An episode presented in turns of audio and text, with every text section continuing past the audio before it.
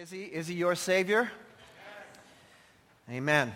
Wow, what an amazing baptism we had this morning. Amazing baptism testimony. I love every baptism. This morning was just a, an amazing uh, testimony of a young man who has come to know Christ and is following him. And, and uh, I, am sorry that you weren't there. Um, that's the way it works, you know. You have to come to both services like me. And then you get to see all this stuff. but I want to tell you that, that that's one of the kind of neat things to be on staff here is we get to hear about the great things that God is doing. And I can tell you that God is very, very active among us. He is stirring our hearts. He's stirring the hearts of people. And it's almost that picture of the, the, the mother eagle in the nest who's, who's stirring the eaglets out of the nest. And, and um, pushing them to soar in the, in, in the, under the, that the air would lift them up, the Holy Spirit would lift them up. And um, I, I, just want to assure you that uh, you can be encouraged because God is doing great things in people's lives. Some people formerly lost, and God is drawing them to himself. Others who are, who are being uh, challenged in their walk of faith and, and are walking uh, more uh, um, energized in his presence. And at the same time, the enemy of our hearts is, is at work. And, and uh, so continue to pray for each other and, and, um, and uh, keep yourself in close relationship with Jesus Christ in these days. Um, I want you to turn your Bibles to Galatians. You know, we are, we are tackling some really tough stuff here. really um, in some ways, complex theology. And I'm not just making that up. As you read the commentaries and those who've written on these things, uh, this is not easy stuff. And this morning is no exception. It's, it's that text that we all know. I mean, we, we all know, I have been crucified with Christ. I no longer live. We know that. We know that text. But what does it mean? What does it mean in our lives? What's the application, the significant application in our lives? It does no good to rhyme that off if you're not, in fact, living it. And that's what we want to talk to you about this morning. That uh, I've come to learn uh, that by living long enough among the human race, that there are many ways to miss out on salvation. But there's only one way to receive it and live it out.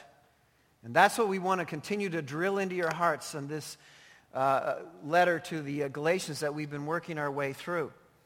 And this morning, in particular, I want to zero in on what I think is the theme of a section we're going to look at from verses 15 to 21 in chapter 2. This is really the, um, the explanation part. Uh, Paul really summarizes what he had challenged the Apostle Peter with a few verses before. If you were here last week, you know that we talked about the challenge that Peter was having in his own life, uh, whereby he had embraced a relationship with the Lord Jesus Christ and he was he had embraced faith in Christ, but he was also holding on to rules and rituals and old standards and, and was trying to juggle both of them in his life. And it wasn't Christ alone. And, and he had come to the place in Antioch and he had um, impacted the people there and had given the impression that if they wanted to be saved, they would have to practice the laws of Moses.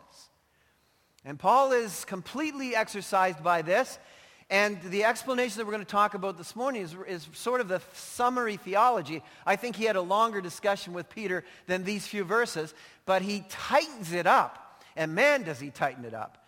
I mean, there is perhaps nothing written in all of Scripture that is so descriptive in such a few verses of really significant theology. So you have to understand that, that what Paul is trying to teach us here is is to move Peter from his idea that he could have Jesus and have the law too to Christ alone.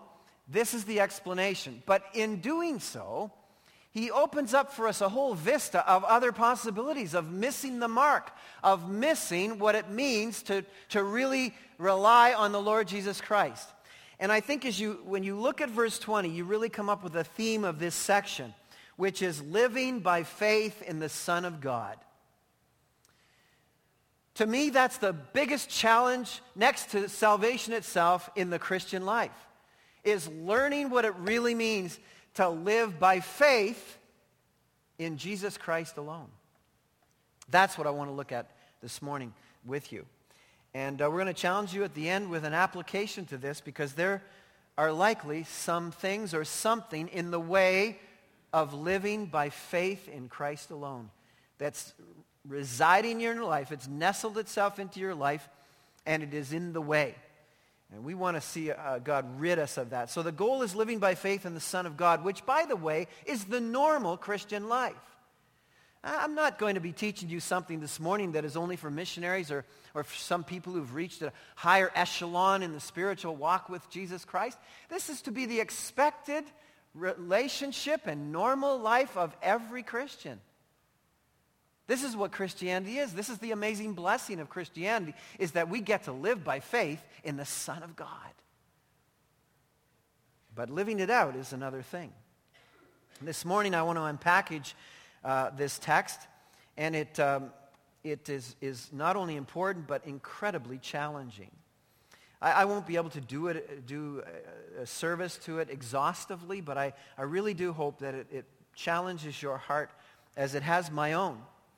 In fact, uh, God has revealed to me very significantly a couple of things that are in the way in my life of walking by faith alone in Jesus Christ. They're in the way. And um, I, am I'm, I'm uh, putting that before the Lord who's put it before me to deal with. And we'll talk about that a little bit later. But we're looking at stuff this morning like faith. What is real faith, real saving faith? We're looking at law. We're looking at justification. What does that mean? We're going to look at dying to the law. We're looking at living for God. We're going to look at crucified with Christ.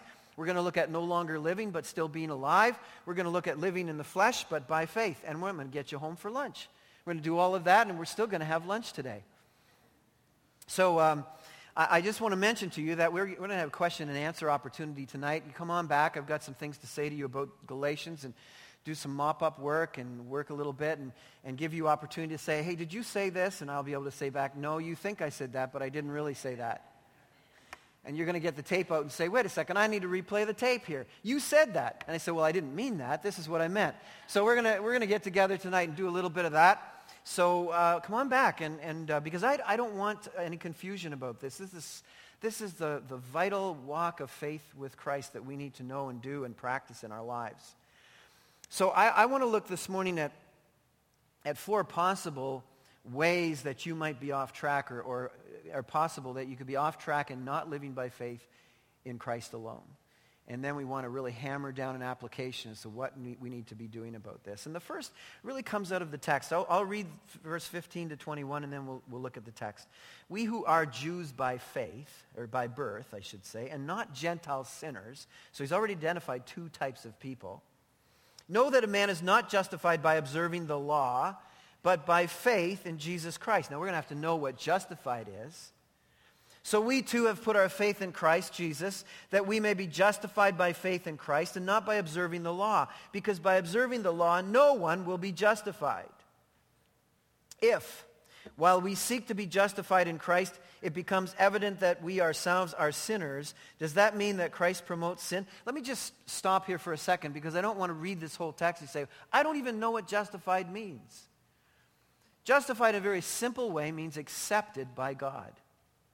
There's more theological freight to it than that, and we'll talk, talk about a little bit more in, in this body of the sermon, but it simply means accepted by God. And so, if while we seek to be accepted in Christ, it becomes evident that we ourselves are sinners, does that mean that Christ promotes sin?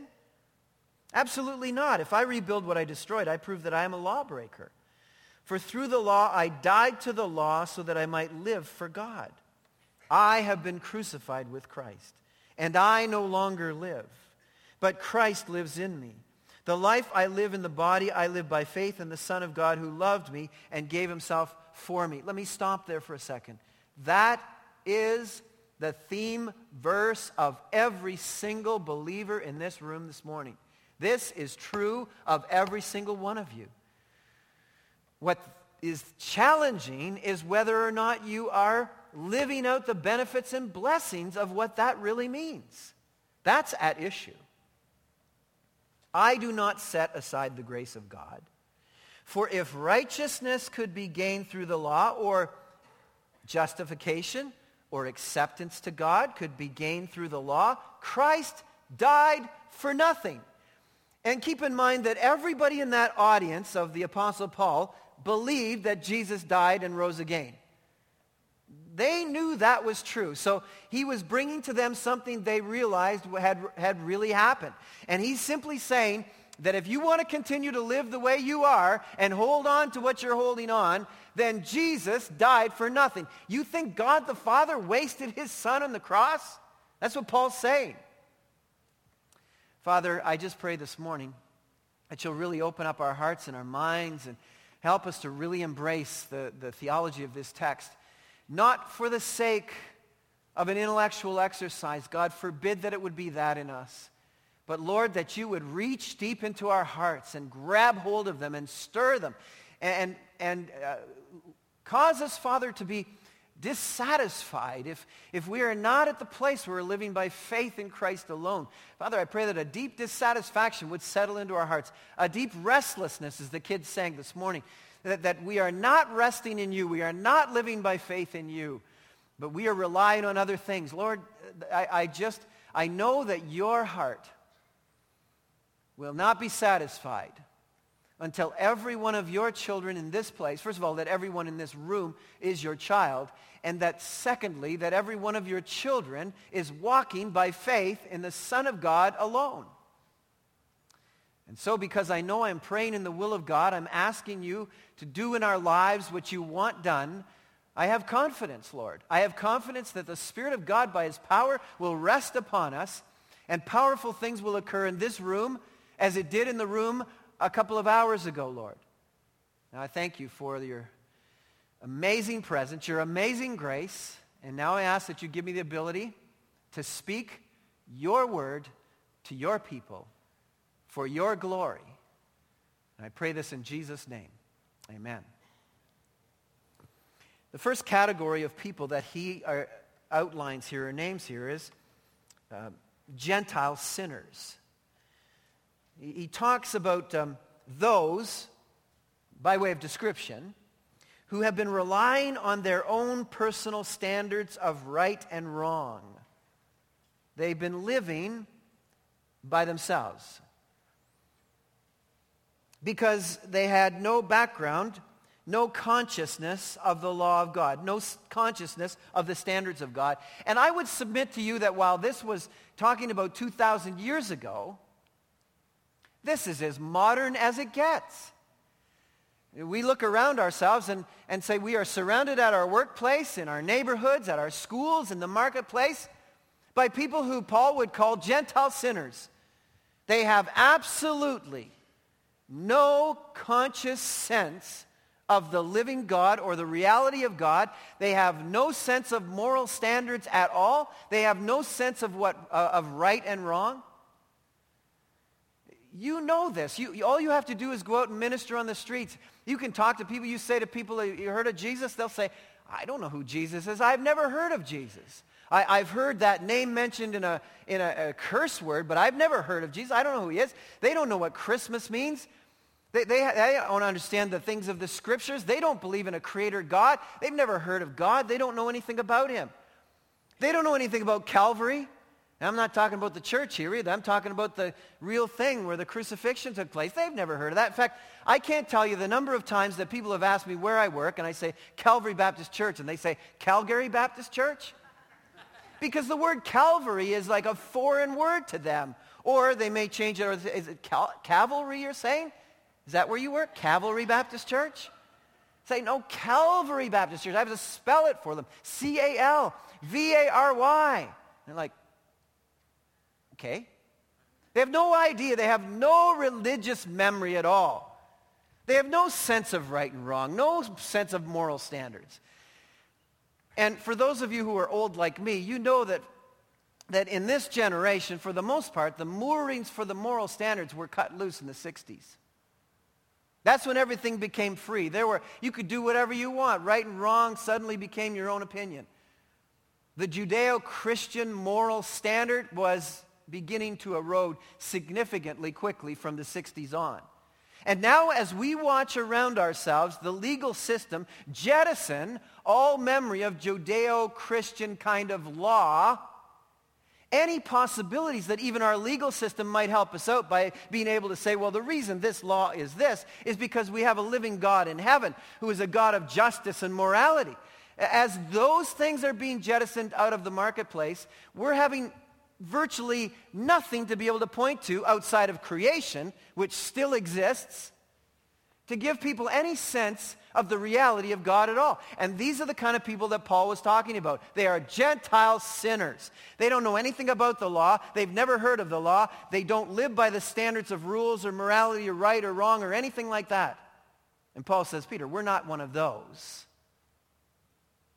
Because we've been privileged to grow up Paul and Peter are talking, in a religious system that pointed to the living God. Now, we didn't know how to properly understand the nature of a relationship with him, but we at least had a memory and a teaching from God's word. And many of us in this room grew up in that kind of context as well. And so this is the landscape that we are doing much of our evangelism in. And what do we do? We need to be people of prayer. Prayer, particularly, that God would work in the hearts of people who have virtually no moral conscience to produce in them some sort of sense of need. We not only have to do that, but we have to demonstrate the love of Christ in our own lives and to the experience of that love in Christ that, that kind of is bizarre, that, that, that is unexplainable unless there is a God in heaven. Why are you like you are? Why do you love me? Why do you care about me? We have to demonstrate that kind of thing. We have to also pray that, that somehow the living God would reintroduce to them some sense of morality. Because without a sense of guilt over sinfulness, you can hardly be rescued to righteousness. Uh, unless you are prepared to, to admit to being a sinner you can hardly be saved by the Lord Jesus Christ. Now that's the total me kind of person. When we're talking about a verse like, I have been crucified with Christ, they are total I. It is all about them. Capital I, gigantic, bold, biggest font you can possibly get, I. That's who they are. It's all about them. Paul talks about category of himself and Peter. For instance, he says that we who are Jews by birth. Now, what kind of per- people are these? These are those who have pride in race and customs and background.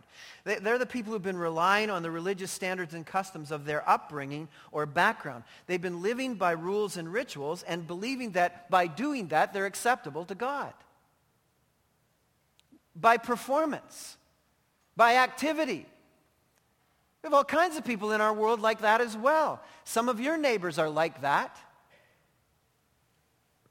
They're observers of some sort of religion or ritual or custom or by race. They think they have some sort of special acceptability to the living God. I was born into this race and we are, therefore, I'm in good with God. That's who Paul's talking about when he talks about Jews by birth. That, that somehow they can attempt, make an attempt at self-salvation.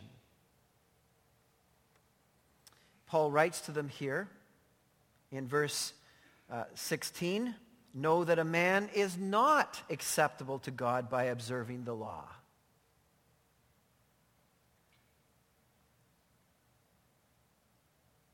Not by observing the law, because by observing the law, no one will be acceptable to God. And so he gets that right out there, this whole idea of justification. And then in verse 21, he says, listen, if, if right standing could be gained with God through the law, then Christ died for nothing. If you think you can rely on some sort of religious background or the keeping of religious traditions and be acceptable to God. Paul says you have a, another thing coming to you. And by the way, if that's some sort of Christianized ritual religion, then Christ died for nothing. Now, justification, just so we understand, is an act of God's gracious will to declare someone righteous, to declare someone right with God. That's what justification means. It's the gracious act of God who in his grace, because of his gift, he gifts you the state of righteousness. Paul is referring to people who have been trying to live by the law. And any of us who try to live by rules or rituals, we know it's a hit and miss thing. We can't live it out perfectly. And so uh, the, the Apostle Paul says that, that by hitting and missing on the rules and rituals and, and, and religious customs, by hitting and missing, you, you think you're acceptable to God when God's standard is 100% righteous. And the only way that you can have that, he says in the text, is to be justified or be declared by God to be righteous by faith in Jesus Christ.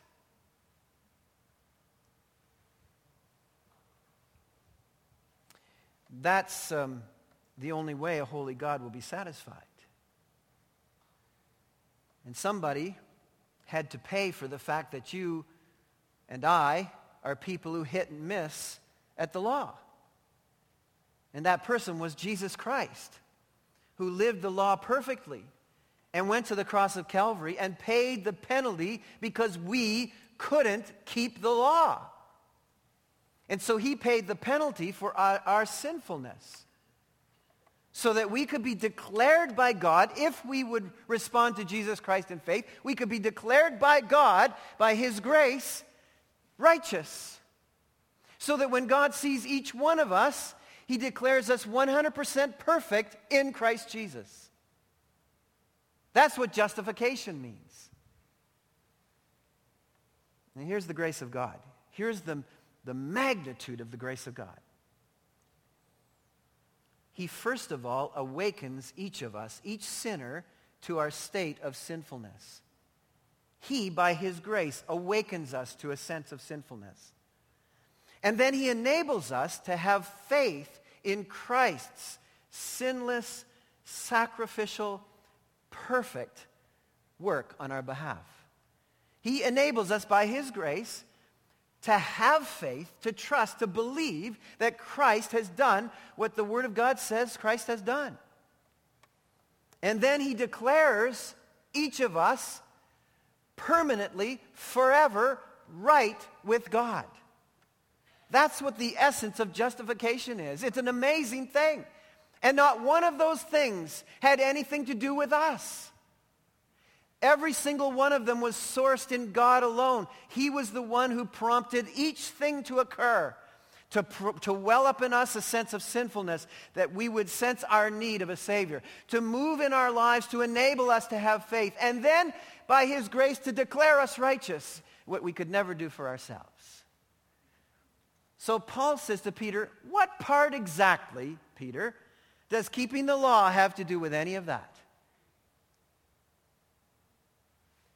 Nada. Not a thing. There isn't anything in your background. There isn't anything in your religious rituals. There isn't anything in your attention to religious details. There isn't anything in your behavior or keeping of the rules or the customs or any of that. It doesn't matter how many times you've kneeled or stood up or how many confessional boxes you walked into. It doesn't matter how many communions you've ever had. It doesn't matter how many times you've ever been to church.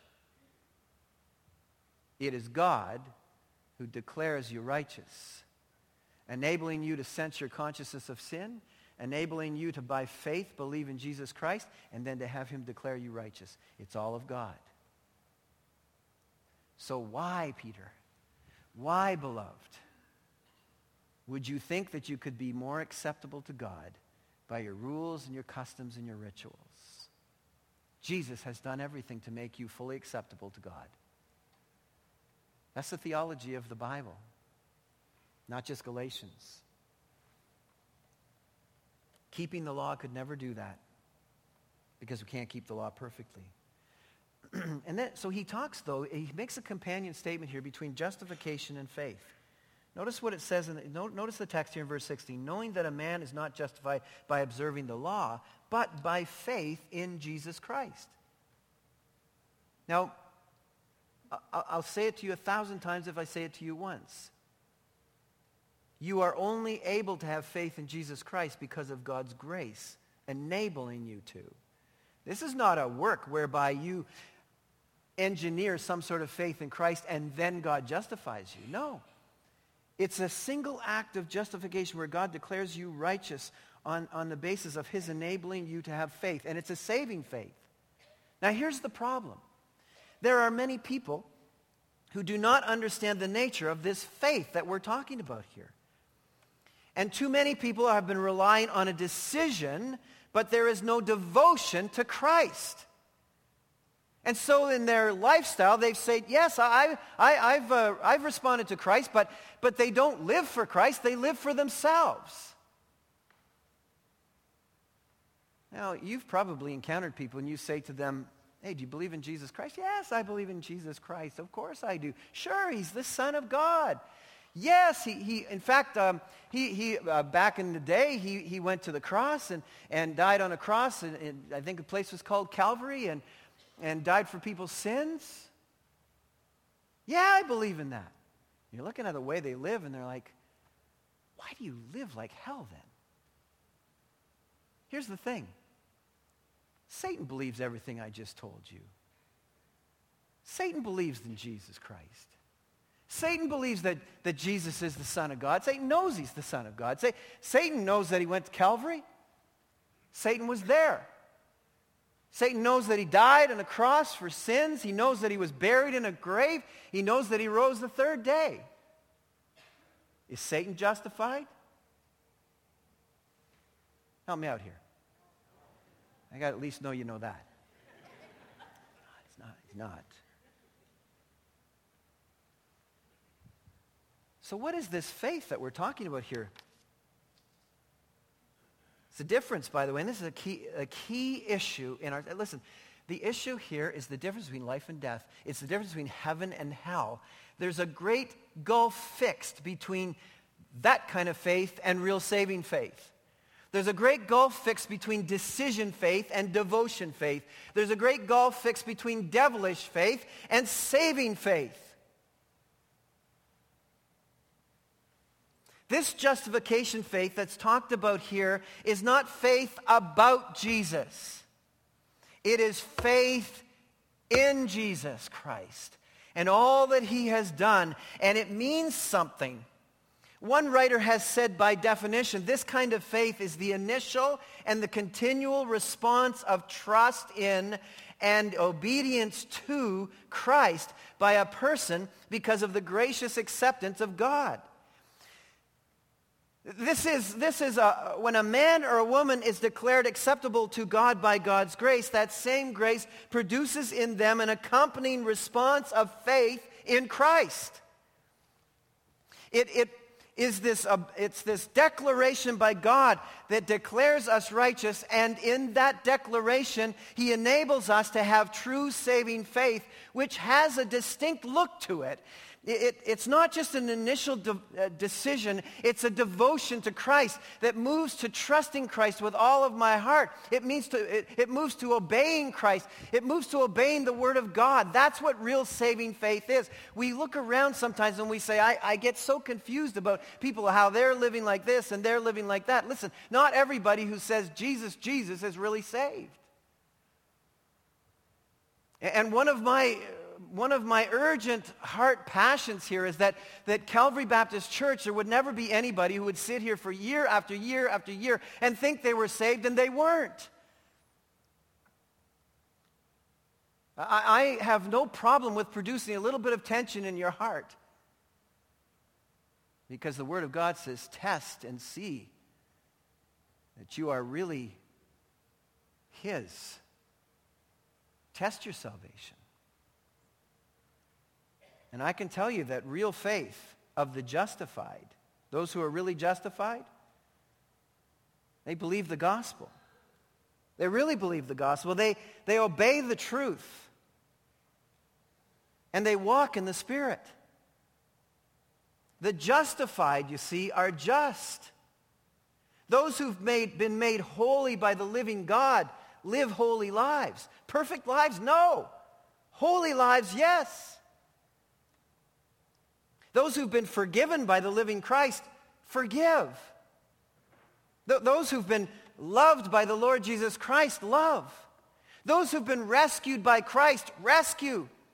Those who have cashed in their reliance and dependence upon their physical life really walk by the Spirit. That's what's at stake here. Is true saving faith. Timothy George in his commentary says, not only are we justified by faith, but we also live by faith. This means that saving faith cannot be reduced to a one-time decision or event in the past. It is a living, dynamic reality permeating every aspect of the believer's life. Paul um, talks fourthly about another type of person, which is really defining Peter and some of the others, whereby they had embraced Jesus, and now it's Jesus and me. And maybe some in here are really there. I think that's possible. You've found yourself trying to live by faith in Christ, but trusting in religious standards as well. Living by fear and by failure. Thinking that acceptability to God is measured by your attention to keeping certain church custom rules. Which gets in the way of living by faith in Christ Jesus.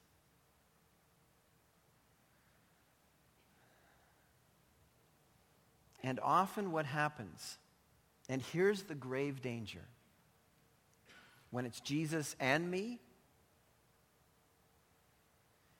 is I find it easier to participate in the external rules of the community customs and think that I'm really in good space with God because everybody at church thinks I am because of how I externally behave. And we start to increasingly rely on our attention to external strength instead of living by faith in the Son of God. And so we have become, we've begun to live all over again by sight, not by faith.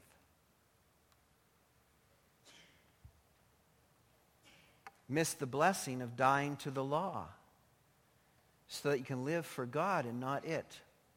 Do you notice in the text what Paul positions in front of I have been crucified with Christ? He first of all says, For through the law I died to the law. What does he mean? He means that Jesus Christ kept the law perfectly, something we could never do and do not do and can't do. We can't keep any church rules perfectly.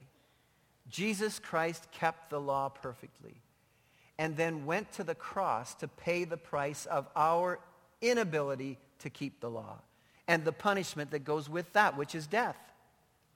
So that Paul could correctly say, Peter, listen, through the law, which pointed to Jesus Christ, the one who kept the law perfectly, who went to the cross and died on the cross to pay the penalty that because I couldn't keep the law, so now I have died to the law. I can't keep the law. I don't have to keep the law.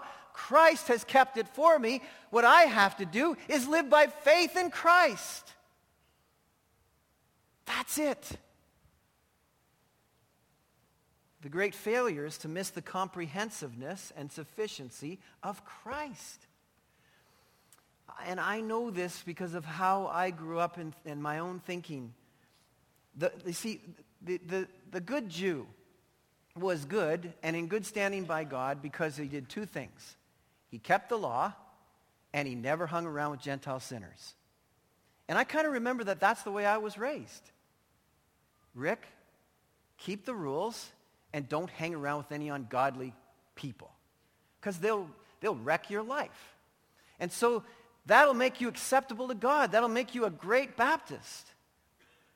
And, and, that's exactly what these guys came up to Antioch and said to the new Christians. They said, okay, here's what you got to do. You got to keep the rules, you got to keep the commandments, and don't hang out with Gentile sinners. because they'll corrupt you. And what they were in effect saying is they were, they were afraid that, that if you didn't keep the rules, that, that, that uh, you wouldn't be acceptable to God, and if you hung out, you would lose your separation and your distinctiveness.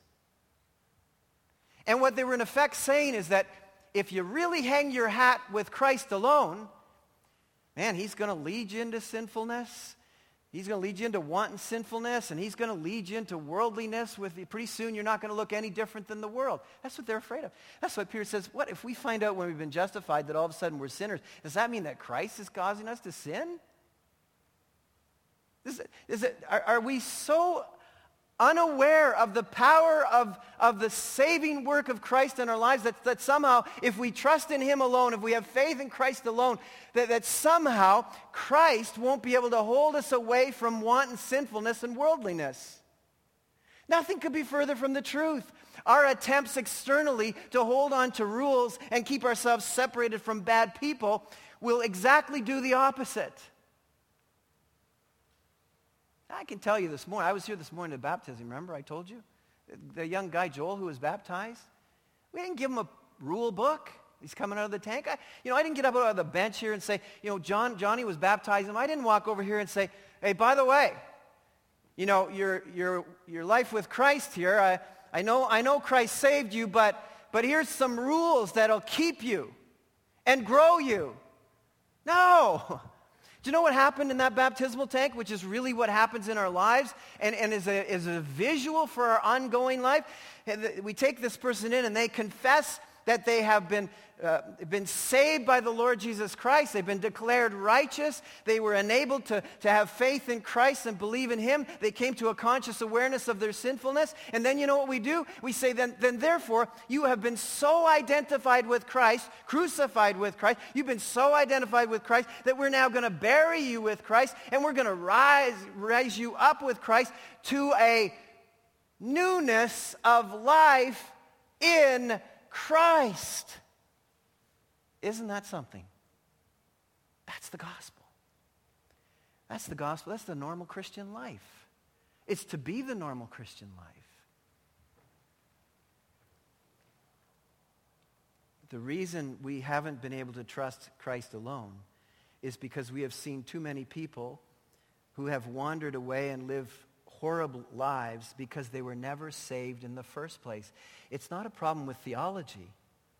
It's a problem with true, genuine salvation.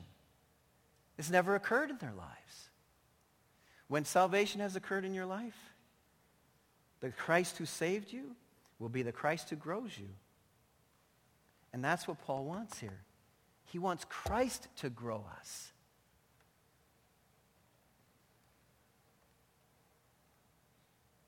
Well, how do I con- conclude this this morning? We've talked about me, me, me. We've talked about performance and religious rituals. We've talked about mostly me and a little tiny bit of Jesus. We've talked about Jesus and me. You know what I want to conclude with this morning? Jesus alone. Because that's the normal Christian life. That's what it says here. I have been crucified with Christ. I no longer live. The normal Christian life is Jesus alone, no more me. I no longer live. This is what Peter was struggling with. This is what believers struggle with. And you know what it leads to? Fear and failure. If you try to mix this thing up, you will live with fear and failure instead of faith in Jesus alone. I want to conclude this morning by imploring you to live by faith. Saying, I've been doing that for years. You know what? I discovered that I have as well been living by faith for years, but I realized in this study and in God's convicting work in my life, team, come on up, music team, come on up. The convicting work in my life, I had realized that there is some me in the way of living by faith in the Son of God alone. There is some stuff in my life that is flesh stuff that I rely on. And, and you know what? There's a possi- there, there are many possibilities that are, that are in the way in your life of living fully free to be faith, uh, to have faith in the Son of God, to live by that alone, to have him lead us by his word, by the Spirit of God, by faith in Christ alone. Now, now maybe for you it's different than for me. It, it, maybe it's, it's you're, you're hung up on, on rationalism. You're hung up on reasoning. You know, you can't live by faith in Jesus Christ because everything has to run through the grid of your rationality, your reasoning. Maybe you can't live by faith in Jesus Christ because you've never responded to him in true saving faith. You made a decision, but it wasn't devotion to Christ. You didn't intend to follow him or obey him. He didn't grab a hold of your life. Maybe um, Maybe it's been the church rules that have been your way, in your way of faith in Christ. You've been basically relying on the externals. You've been relying on your attention to the matters of customs of the community. And that's in the way of living like Christ. You, you can't even hear Christ because all you see is the rules, and that's what you do. I don't know, maybe you have uh, got confidence only in the things that you see. If I don't see it, I can't do it. You can't live by faith in the Son of God if that's required of you. We live by faith, not by sight. You, if you're trying to rely on your savvy, that's in the way. If you're trying to rely on your activity, that gets in the way of faith in Jesus alone, your performance. Maybe you're, um, maybe you're relying on other people's acceptance of you and the pressure of the peers around you to conform to, to some sort of likeness of the customs. Well, that's getting in the way of faith in Jesus Christ alone. Maybe there's some satanic stuff really nailing itself into your life. Maybe, maybe uh, something that someone did to you years ago that you, you've been trying to put, put away for forever and ever, and Satan keeps bringing that thing up and plunking it right in front of you so you can't live by faith in Christ alone. Or, or maybe it's um, not something that someone uh, you did to some, some, some, someone did to you, but something that you did to someone. And, and Christ keeps bringing, or, or the, Satan keeps bringing that up in your life, and you can't get rid of that. I mean, the Apostle Paul was a murderer. You think the evil one didn't try to keep putting that up in his face? He says, hey, wait a second. I, I've been crucified with Christ. I no longer live. The life I now live in the flesh, I live by faith in the Son of God who loved me and gave himself for me. Or maybe it's something else. I don't know. But it's pre- preventing you from living by faith. Maybe you're, um, you're just a Bible head. You, you just study the Word of God and just, just getting biblical knowledge as an end in itself. You don't hear from God. You just read about Him. There's a card, a little piece of paper. And perhaps as I was speaking, the Spirit of God grabbed hold of your soul and said, that's you. That, that's in the way of faith.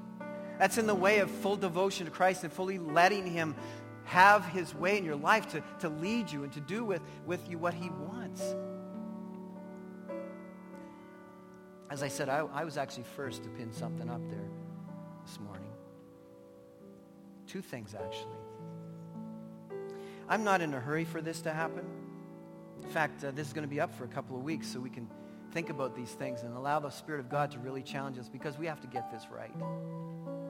But if God has spoken to you clearly this morning about what's in the way of you living fully for God, of living fully by faith in the Son of God, and you know for sure what it is, you jot it down on here. And come up and pin it on that cross. We're going to do a visual. Positionally, you've been crucified with Christ. Now, in practice, it's time to, stop, to say no to the flesh that's in the way and yes to faith in Jesus. I'm going to invite you to stand now as we close. And if God has put something on your heart, then you come up here. And then I'm going to pray right after. After we've, uh, after God has uh, finished his work with us this morning. I'm going to pray that God will enable you by his strength to have a new release to live by faith in a way that perhaps you've never ever lived before. That God would break forth among us in powerful, powerful ways. Team, let's sing. As we close this morning, I would encourage you not to let the evil one convince you that you have no flesh in you, that you have no barriers or obstacles or hurdles to faith in Christ alone, that nothing ever wells up in you that refuses to live by faith. For then you continue on and you look in the Word of God and you walk away like the person who looked in the Word and forgot as soon as he walked away. These are days to get serious with the Lord about your spiritual condition and your health. And our health is not good. God is at work among us, but our spiritual health is not good. For if it was good, we'd be standing the city on its head. And so my heart's desire and passion is that God would first work in my heart and my life and would work in your life. Please do not leave this morning and forget what we've heard or fail to come before God and with a time of soul searching say, Lord, how, how do I need to fill out this piece of paper? What do I need to nail in the cross to remind myself that there's a certain I that was crucified with Jesus? and no longer am I going to have it in the way of faith in Christ.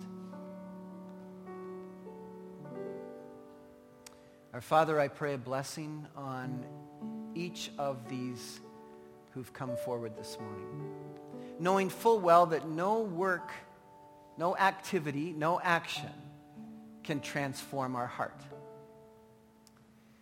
But this is an admittance, Father, to you that we need you. We're relying on you. We're depending on you. There are things in our lives that must go. Different ways of doing things that must be moved aside.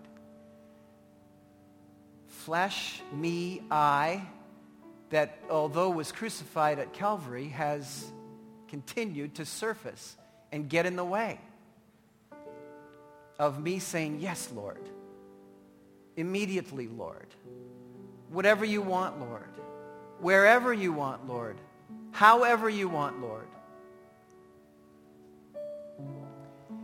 I just pray, Father, that as you help us to recognize what's in the way, you will also, by the same power that saved us, change us. Let us not rely on flesh, for it failed us every time. Let us rely entirely on faith in what Jesus Christ alone is and can do in our lives. I pray in Jesus' name. Amen.